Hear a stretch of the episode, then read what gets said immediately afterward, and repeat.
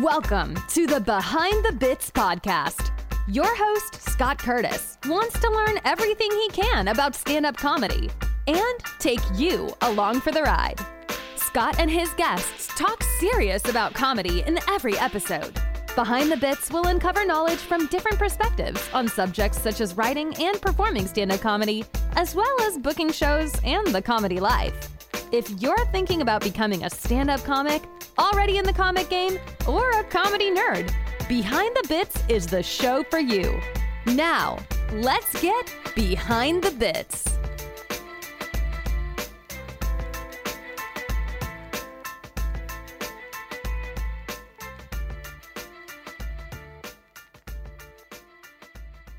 Hey everybody, this is part two of my talk with Barry Katz. So if you missed part one, you might want to go back one episode and listen to that one first. It's a great episode, and so is this one. Thanks for listening. When you work with comedians, and th- this is something I see because I still go to a lot of open mics, and there are um, I guess there can be a tone deafness as far as your comedy is concerned. You get so married to a bit that you think it's funny and you love it and you keep doing it even though it's not landing. How do you is objectivity something you can teach a comedian or is that something they just have to figure out on their own? That's a great question. Don't you love it when somebody says that's a great question? Isn't that the best? Yeah. You know, yeah. says that. I feel like I'm doing my uh, job. Yeah. I think that's one of the biggest problems with comedians starting and, and working towards success is their lens. You know, mm-hmm. like everybody has a a different lens. Like I have a shitty lens for myself. Mm-hmm. And I think sometimes I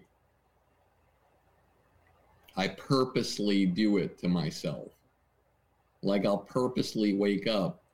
You know, it's like I know I sh- you know, God, I should be so grateful and I get to, you know, I get to I get to live, you know, at the beach and, you know, in, in Malibu and I get to enjoy um, a quieter, uh, really and sometimes I'll just, on most days, I'll just wake up and I'll be like, if you don't get it together today, you know, it's all over. You shit. You better you better think about packing out of here and moving up. Now I've been here in this town for almost 20 years, mm-hmm. and I'm not going anywhere unless I buy one of those conversion vans and live in a van down by the river.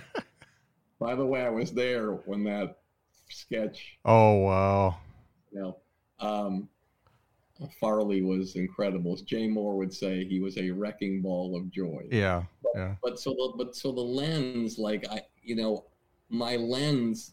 When I say that, and when that comes out of my mouth, what I just said about where I live, it comes out of my mouth. The first thing that my mind tells me is, "Oh, you shouldn't have said that. Shouldn't have said where you live. That's that's pretty shitty when you tell people where you live and you live at the thing and and um, people only need, need to know that. And then the other side of me when i wake up is like i'm you know i i today you better make it happen today barry because if you don't make it happen it's it's all going to go away and you're not going to have shit.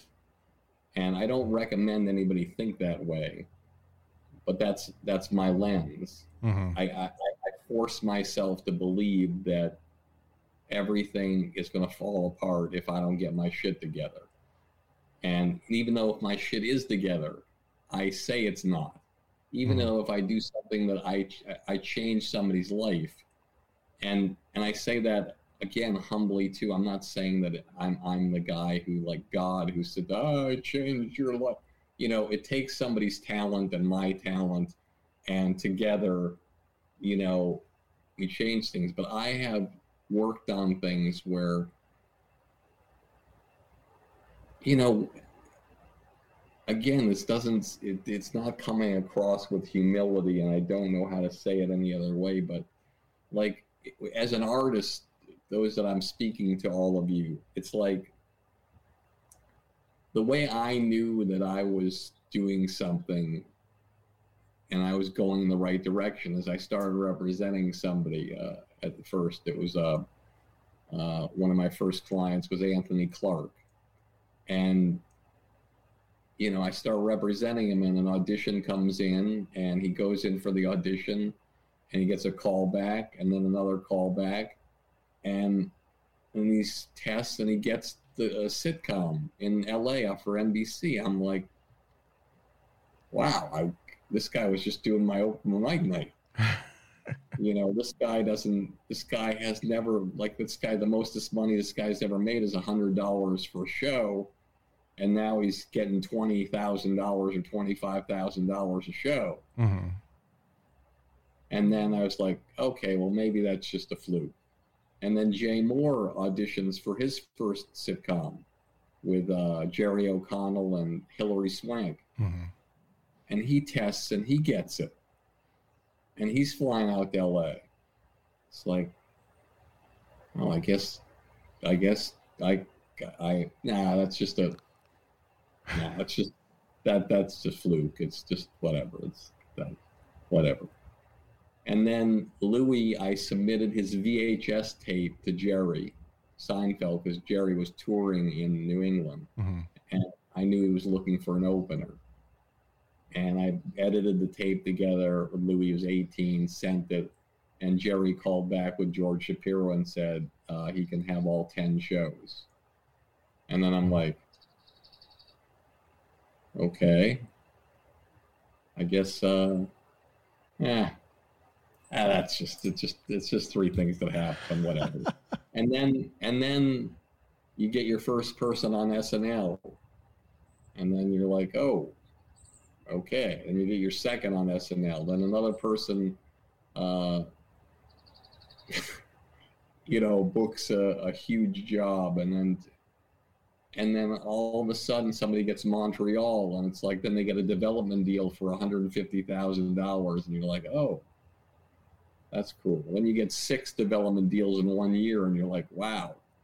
And and before you know it, you look back and you see that over 25 artists that you worked with started in a studio apartment or in humble beginnings and, and they're multimillionaires and they're household names, then you say to yourself, okay, I guess I guess I something's happening here. now now, granted, something's happening for Will Ferrell. Something's happening for Tina Fey. Something's happening for Joe Rogan. You know, and and a million other people who I never represented. So there's somebody out there for everybody, and there's every artist has their own path and their own team that they'll work with. Sometimes they'll change teams. Mm-hmm you know. But for me, and to you artists listening, it's like that's how you you know that you're on the right track. It's the incremental successes.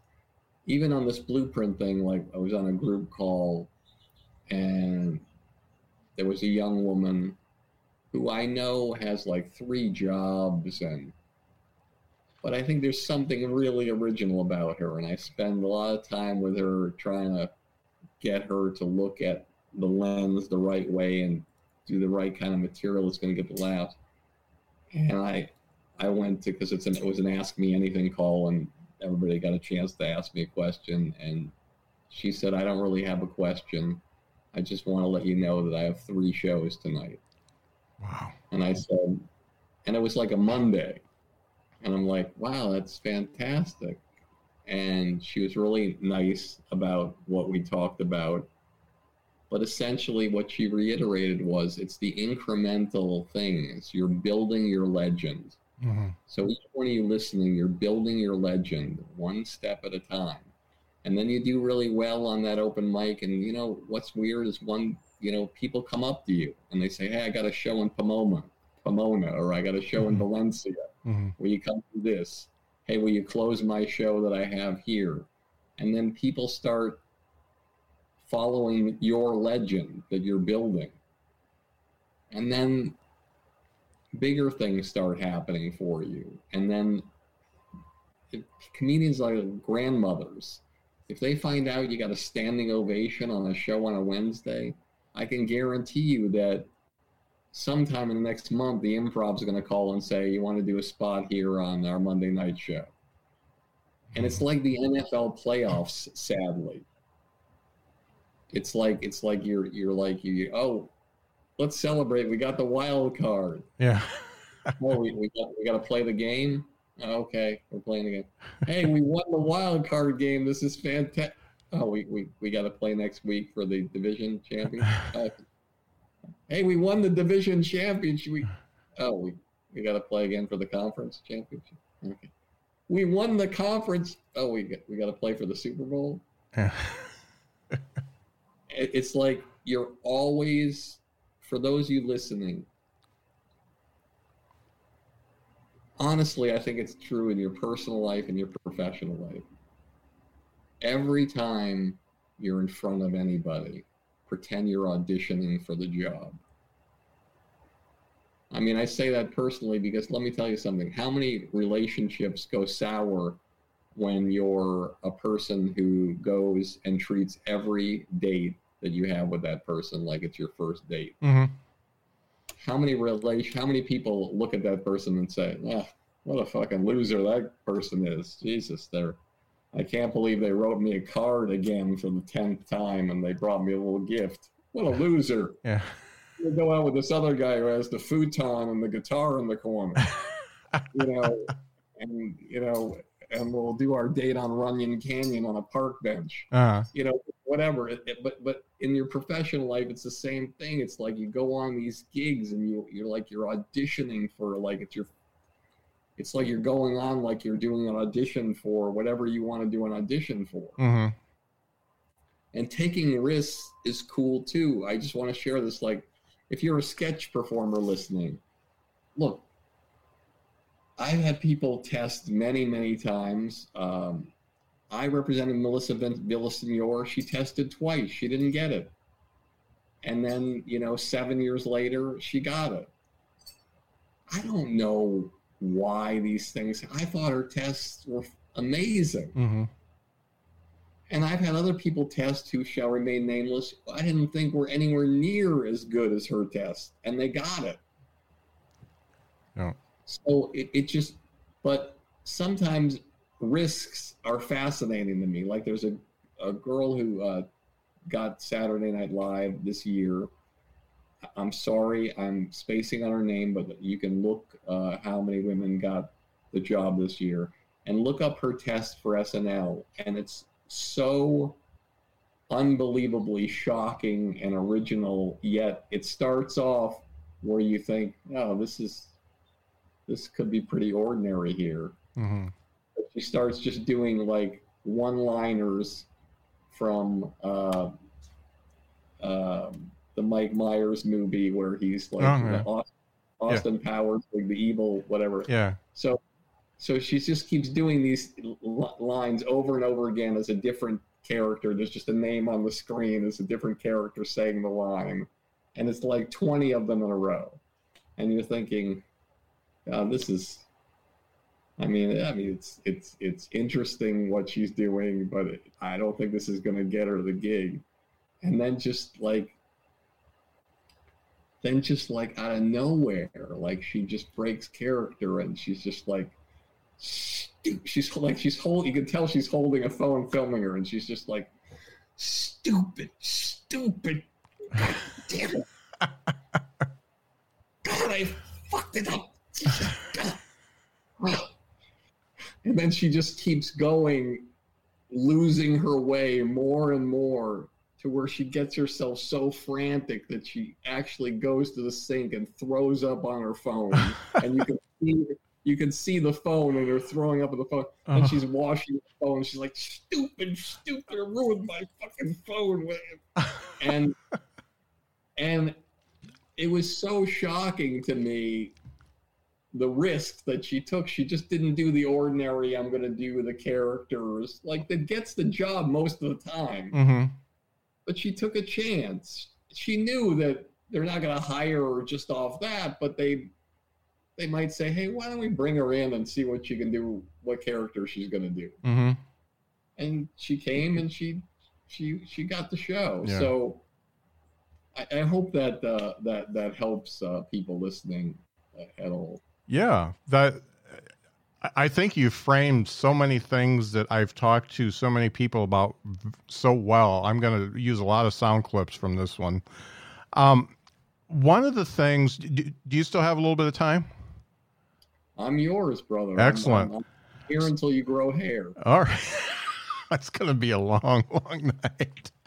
And just just so your audience knows, I'm not shitting on him. That's he made the joke Yeah. before we came on about his hair. So I just don't want to think like I'm a, I'm this uh, asshole who's uh, commenting on his hair. So one of the things I do, and I wanted to, I wanted to bounce a couple of these off of you, is I, I pay attention to what comedians write um, on forums like Reddit and Facebook and Twitter and stuff like that, and the things the the ones that create the most conversation. And one of them I wrote down was um, hobbyist comedians need to step down and give stage time to comedians who are serious about their career. And I paraphrase that because they they weren't a very good writer, but um, there was a lot of talk about that, and I wanted to ask you how many of the comedians that you ended up working with started out as hobbyist comedians. I'm embarrassed to tell you that I don't I don't even know I don't think I know one person who if you're talking about a hobbyist comedian whereas somebody who just does it on a side hobby and that they don't care about it. I've never met anybody like that. Yeah. I mean, are there a lot of people like that around? Yeah, pleased to meet you. but I- but but I do care. I, I do care about it. But I I you know, and, and there are other people like me who just want to you know stay regional, um, do their thing, but they want to be good at their craft. And yet there are other people who they really want they want to lean full time into the business and that's what they want to make their career. And i guess my statement is is that there's room for us both. And some some of us hobbyist comedians may even go on to do well um, why why would you say that we don't deserve the stage time Look, if I'm running a comedy club, which I did run many in my time, I, I'm going to put on the people who are serious about the craft. I'm Mhm. not going to put on somebody who's gonna, but that's up to me. That's up to each individual club. Mhm. You know, another club owner might be like, "Wow, this guy's great for his five minutes. He does uh, the Wizard of Oz in five minutes. People love it." Mhm. Uh, now he's going to go back to his job at accounting. Okay, whatever. Uh, but no, I mean, I if if I'm running a club, I want the people on the stage who are serious about the craft and want to be extraordinary at it and want a career at it. Mm-hmm. very good very good That's my for them. Okay, here's the next one. Um, cancel culture has stifled comedy creativity and has watered down stand up comedy. What do you feel about that one? Well, I mean, I think it's factual. Uh, you know, it's it's like, look, I mean, this is what's crazy about it. I just want to share this. This is going to be a uh, long-winded answer. Okay. But I'm going to give it to you. Okay. So, I believe, and I'm sadly I've been saying this for too long, and maybe no one listens there needs to be a governing body in the entertainment business that you know this this board of directors whatever it is like the academy is for film or whatever, but for the entertainment business. You know, you're in the NFL, you somehow punch your wife outside of an elevator and drag her by her hair.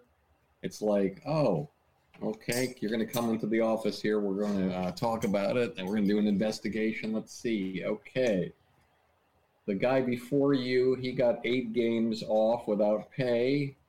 He had to pay $250 to the charity, and uh, that's your punishment. And then they come back in the NFL. Hey, uh, you know, Antonio Brown, what happened? You uh, did that, that, that, and that. Okay. Well, that means you're going to be out for 10 games, a million dollar fine, and then you can come back when you take care of that. Oh, you got to go to counseling. Okay, that's good. Okay. All right. See you later, Antonio. Meanwhile, like Louis C.K., one of the greatest comedians of our generation, uh, you know, pulls his pants down in a dressing room and does his business in front of two women who don't want him to do his business. And and then he leaves. And the guy's selling his special on his website. Mm-hmm. Meanwhile, Michael Jackson's penis can be identified by 13 year olds, and his songs play over all over the world, and there's shows about him in Vegas and Broadway. Mm. It's like, what, what's, what's, what's, I'm not saying what somebody like Louis did is correct or what uh, Chris D'Elia did was correct, but I think there should be a thing where it's like, okay, the board of directors, Chris D'Elia, okay. Um, there's a two years you can't do any clubs and you can't do anything on television. Uh, you got to pay a $250,000 fine to this charity that helps uh, young people avoid people like that. You got to do uh, 12 weeks of counseling. And then after that, you can be hired anywhere and it's acceptable and everything. It's like DeSean Jackson is there's 22 women that said that he did things to them on a massage table. 22 women. and the guy takes a year off and now he got a 230 million dollar guaranteed contract. It's like what why isn't our business like that where okay mike michael richards okay you said the n word in a comedy club okay uh, you're not allowed to go to any comedy clubs for a year. You've got to go to uh, uh, start a charity for people with sensitivity training, and you got to pay this fine. And then you come back. It's like, I don't understand why it's just Kevin Spacey. How can the greatest actor of my generation, or at least one of the top 10, the guy, the guy hasn't worked. The guy can't work. Yeah it's like the guy yeah he did bad things but let's let's set a punishment and then let the punishment end and let's move on. It's mm-hmm. so so I, I, I so in that sense i think cancel culture has affected things. I remember i think it was uh, i don't want to get this wrong. I had some people going to one of jerry seinfeld shows and um, I remember, I think I asked uh, George Shapiro, I said, listen, uh, can I get uh, two uh, tickets to the meet and greet? And he said, oh, Jerry's not doing the meet and greet anymore. Oh, why not? Well, you know how it is. You know, you, you touch somebody when you're taking a picture the wrong way and they, they you know. The, however, this is the good thing about cancel culture, if there is a good thing. If there is a good thing it's that it forces a lot of comedians to do material that's um, forces their brain to do edgy, really, really smart material that is shocking, but doesn't hit those areas. Mm-hmm. Uh, but you know, let's face it, it's like, is it fair that uh, you know? I love Don Rickles. I'm saying I love Don Rickles. I should be canceled for loving Don Rickles. Yeah. You know, I mean, I just watched a roast of his, an old roast of his from 50 years ago, and uh, it was LaWanda Page and Nipsey Russell and Leon Spinks and and all African Americans. And he's just in the middle of a routine, and then he just looks over LaWanda Page and says, "LaWanda, next Sunday, just the furniture." and then and then, he, and, and then he just you know keeps going, yeah. and it's like you, he would never, you would never.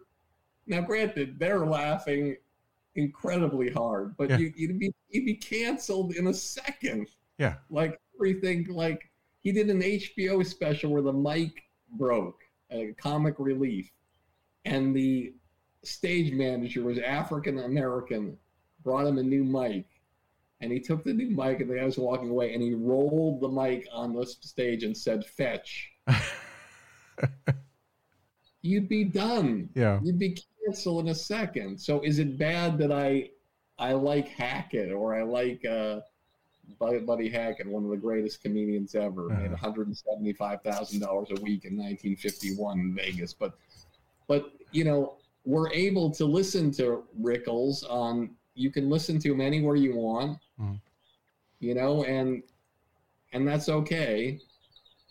But we can't, uh, as comedians, do it. Comedy is the one workplace it's the one safe workplace where you can say anything you want and no mm-hmm. one can fire you right. until now. Yeah. And, and so, a lot of, uh, you know, it's funny. A lot of the when when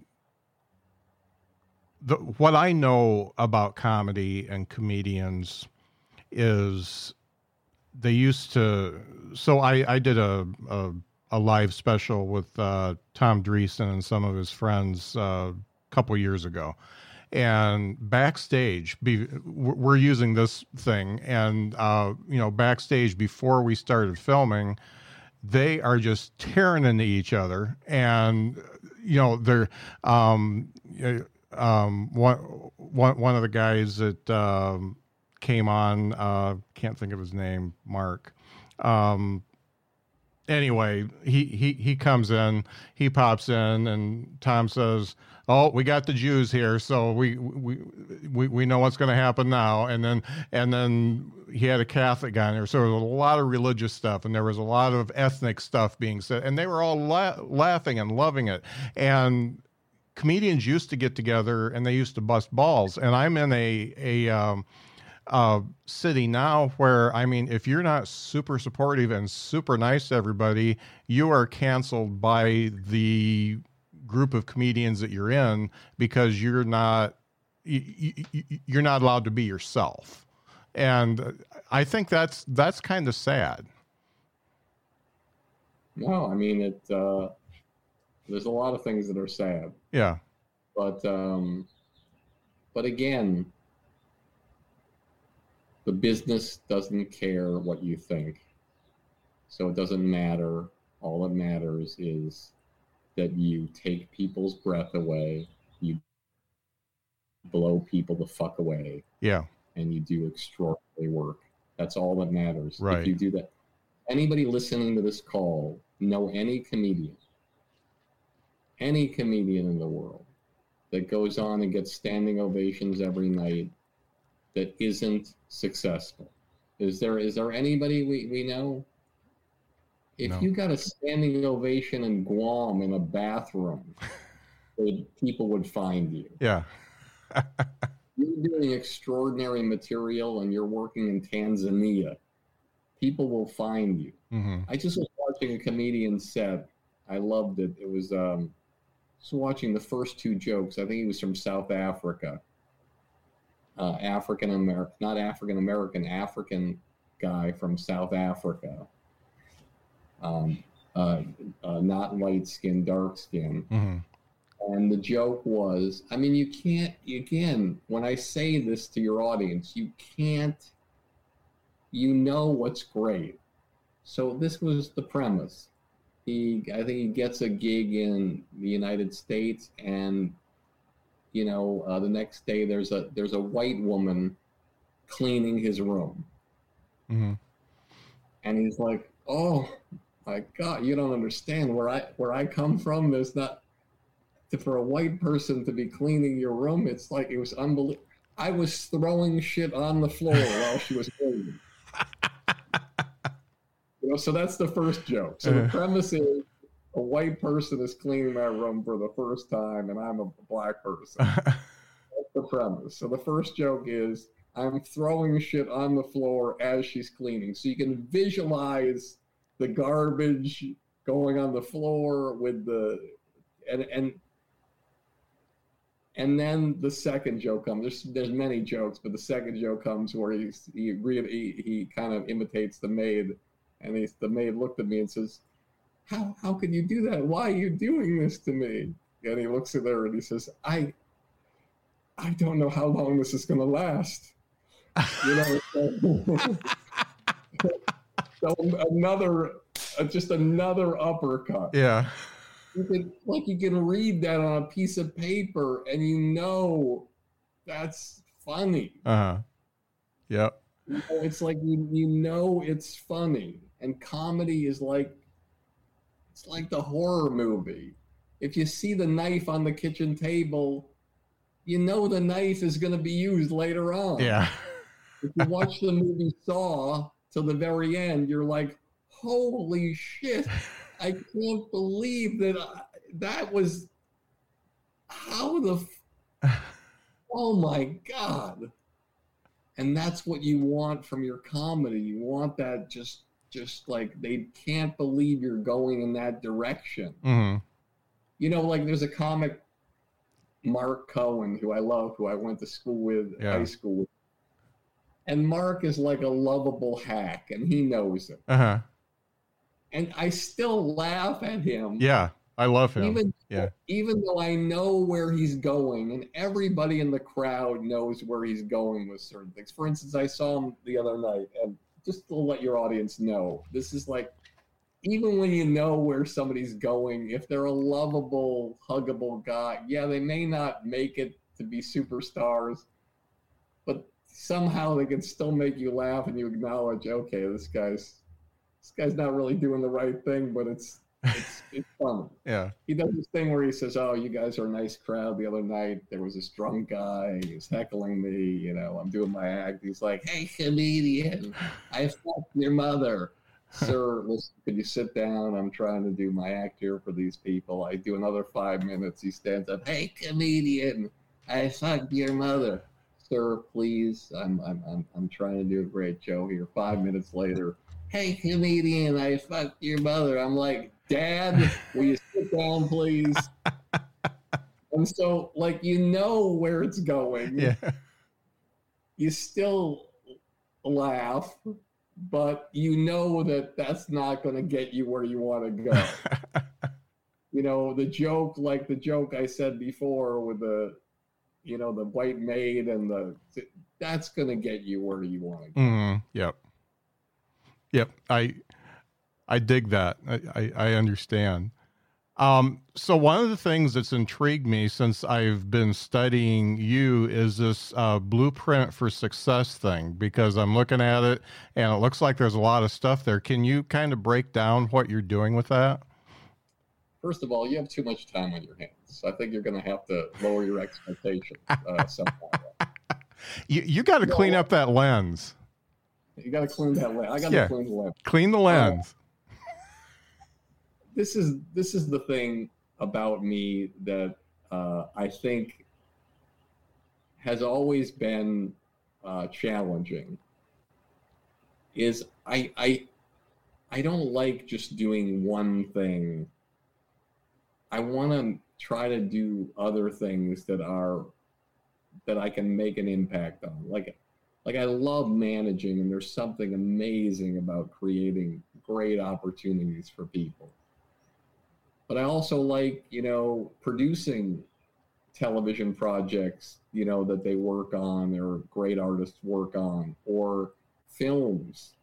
Um, or, sometimes I just like producing a film that, you know, doesn't have anything to do with artists that I work with. Like uh, I did a documentary, Misery Loves Comedy, that um, I, you know, it was like Larry David and Judd Apatow and um, the late Bob Saget, and you mm-hmm. know Kevin Pollak directed it, and it went to the Tribeca Film Festival. It was bought by Tribeca. It got a, a release, and you know, and it has nothing to do with any other piece of business I'm doing. But I love because it was about comedy, and it was about the story about comedy and how, and hopefully was inspiring to people in the comedy business. And so, and then I did the podcast. I started that about, you know, almost a decade ago. And I offer, you know, it's offered for free. I don't have any ads. I don't have any Hello Fresh on there or anything like that. I even just got an email from Manscaped that they wanted to do something. I'm like, I'm like, do I? There's a joke there, but like, do I? Hey, you can get a free Manscaped kit. I got, I got the whole thing. It was great well, you're using it in the wrong place. I just want you to know that. But anyway, so uh, so, um, but I just I don't know if I want to do that. You know, like I I love offering it for free. I've done interviews with Kevin Hart, the president of Netflix, Ted Sarandos. I've done uh, great lawyers uh, like John Moonves, who represents uh, Ray Romano. I've done Caitlyn Jenner. I've done you know, Dr. Phil. I've done every, I've done 25 network presidents. I've done film studio presidents. And it just the inspirational stories behind these people. And then I just realized it's just, I know that I'm offering something to these people that are, that's important, but I don't get to interact with them. Mm-hmm during the pandemic, I thought, well, why don't I try to create something where there could be all these different tiers where I could create a, a bunch of mm-hmm. content during the pandemic that I could just throw on there that when somebody joined, they got a ton of stuff and each tier got certain things and and the next tier got everything that the earlier tier got plus more things and the next tier got everything that everybody else had but more things mm-hmm. and and so there's there's room for people to join for ten dollars and there's room for people to join for $250 who want to have like a one-on-one 30 minute call a month with me or mm-hmm. something like that where i can go over stuff and there's all these these group calls where i try to engage people to get ask their questions and answer their questions there's one that breaks down the first comedy set of a certain artist this month we did uh, pete davidson mm-hmm. uh, uh, there's like a round table where uh, I bring in a special guest. I've had everybody from Tommy Davidson to uh, Julie Ashton, who's the casting director for not only the internship, but also Mad TV, but also uh, Bob's Burgers and mm. Big Mouth animated shows. Um, this month I have Victor Nelli, who's a director, executive producer who's done The Office and Superstore and Wonder Years and and they get to sit down across from these people and ask them questions and hear how they made it. And I also do like an Ask Me Anything call where people can ask me anything they want. So, and I get to do it in my spare time to where it doesn't affect anything else I'm doing. Mm-hmm. You know, I do most everything at night or on the weekends. And it's amazing the impact that it has on people because for like a relatively little amount of money, they're almost they're they're getting they're getting the sort of stuff that I used to give, the advice that I used to give, and what I've given to people who I manage or when I'm producing a show or a film, and they're able to get it from me in this program, but also uh, have a dialogue in between the people as well and interact with the people and and, and talk about uh, those kind of parts of the business. And what's the most fun is uh, seeing a show that uh, somebody will do. There was a show at the comedy store recently with one of the people I work with, and and then they booked somebody from that program on their show. Wow. And, and so there was another thing where somebody produced a television show uh, that I helped them film. Uh, I helped them get it all together and put all the pieces together. Um, and then, you know, I also do consulting where you get to you know, there's people out there obviously who have more financial resources than others, and but they want to they want to they want to shoot their hour special, but they want to know how to do it, and they want to save the most money, and they want the best people.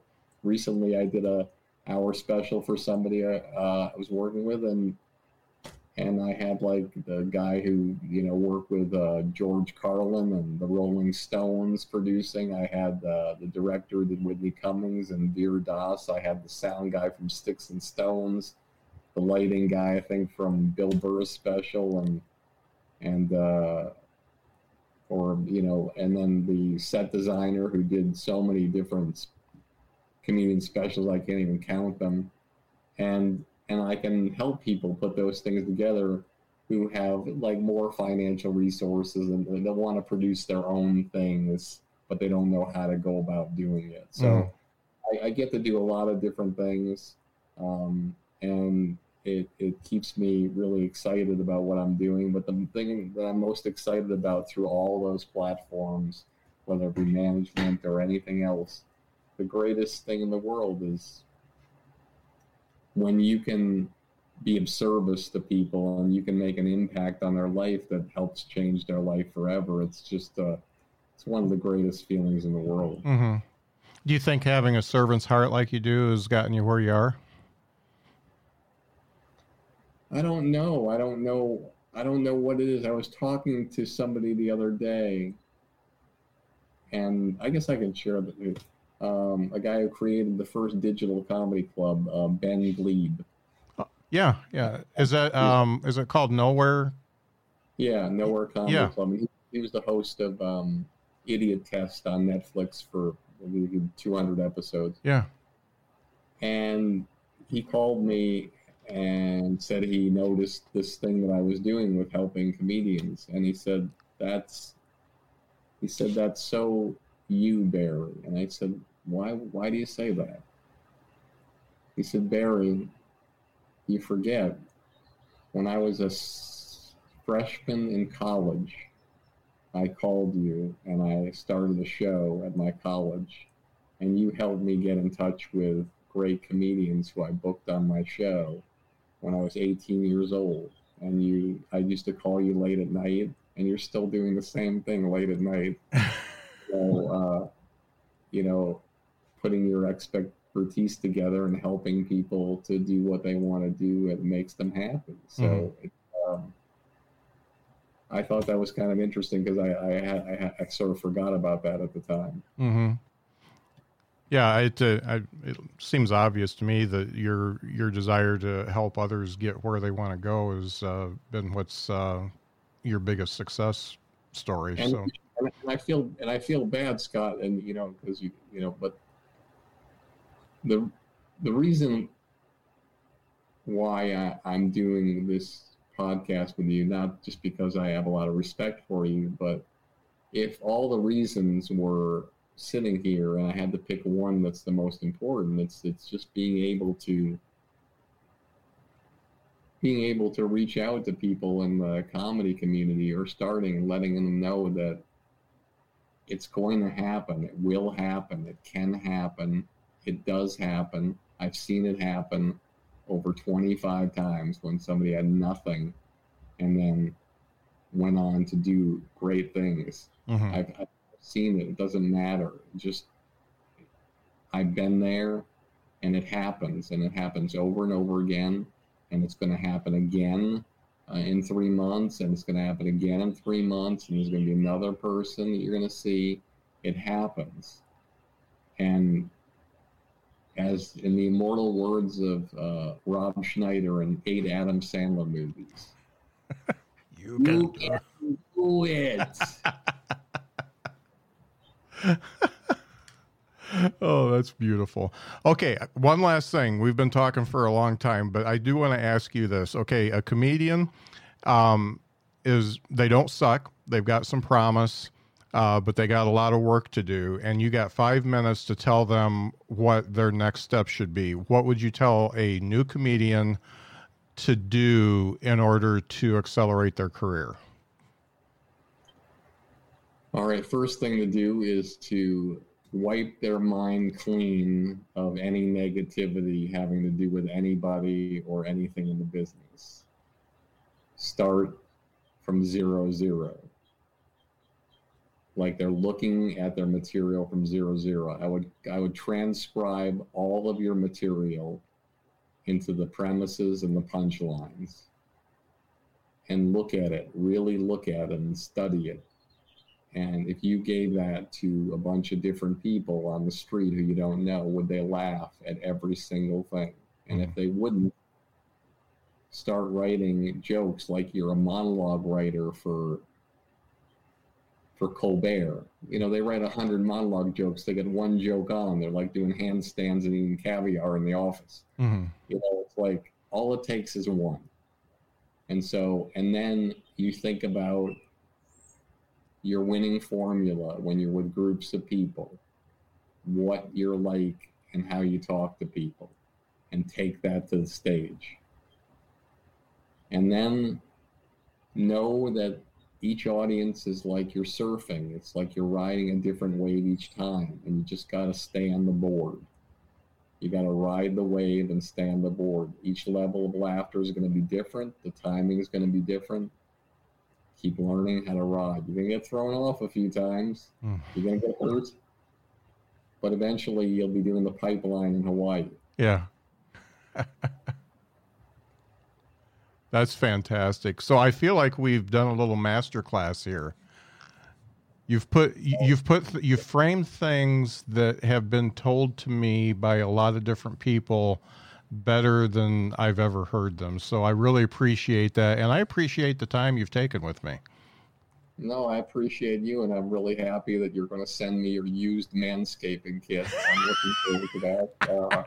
Uh, just, you can just wipe it off with some uh, uh, towelettes, that would be nice, and uh, and boil it in surgical steel, uh, uh, uh, surgical uh, tool water. That'd be great. Yeah, And, you uh, know, I'll just blow on it and put it in a bag. It'll be all right.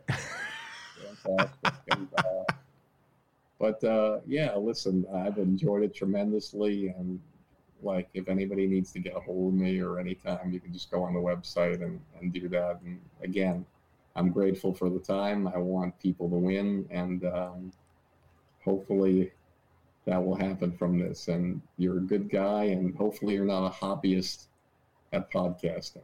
No, yeah, yeah, that's that's one thing I'm not a hobbyist at. But I tell you what, this blueprint for success is looking uh, kind of good for me. It looks it looks like something that uh, I'm gonna pick a level, and maybe you'll see me on one of these Zoom chats.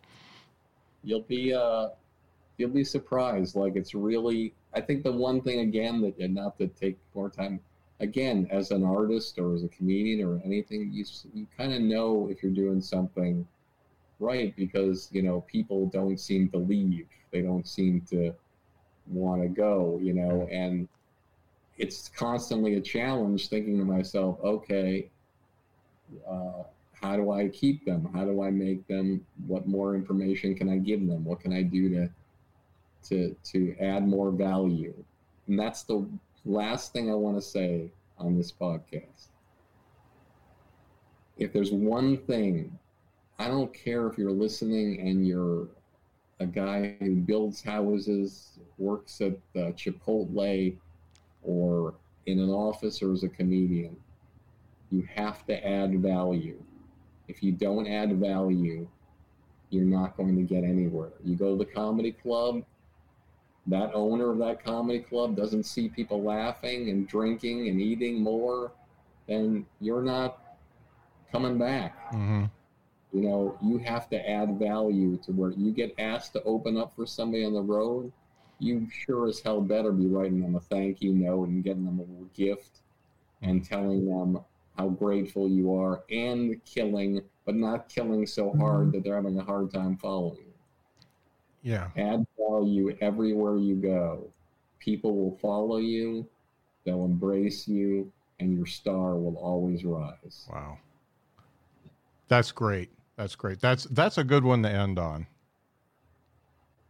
Thank you. Thank you so much, Barry. This has been great. And I, I tell you, I'm, I'm going to listen back just so I know that I caught everything that was uh, great nuggets of wisdom. But it, this was fantastic. Thank you so much. Thank you. I'm excited to know I might be the first person to have two episodes, a part one and a part two. Yeah. well, thanks a lot, Barry. Thank you. Great job. A pleasure. You're a great host. We're actually we're off live now. You you you'll be my second two parter because Larry Hankin talked to me for three hours. awesome. Yeah. Have you ever met Larry? No. Oh, he's he's def he's definitely one of a kind. He's uh he, he's he, he's one of those guys that um he's he's got enough stuff um going on in his head that he can't look backwards. So he doesn't he he doesn't like think he's in his 80s and he doesn't think about the old days. He's always looking forward. And just that is is so energizing that it, it i i just he kept talking and i kept listening. It was great awesome thank you so much for taking the time yeah thanks this was fun you'll probably see me on on uh, blueprint uh, you'll get a lot out of it i don't i don't know uh what your goals are, but uh, you'll uh, you'll figure them out. Believe yeah. me. Yeah, excellent, excellent. Well, thanks, Barry. Have a great rest of your day. Thank you so much. Yeah. Bye bye.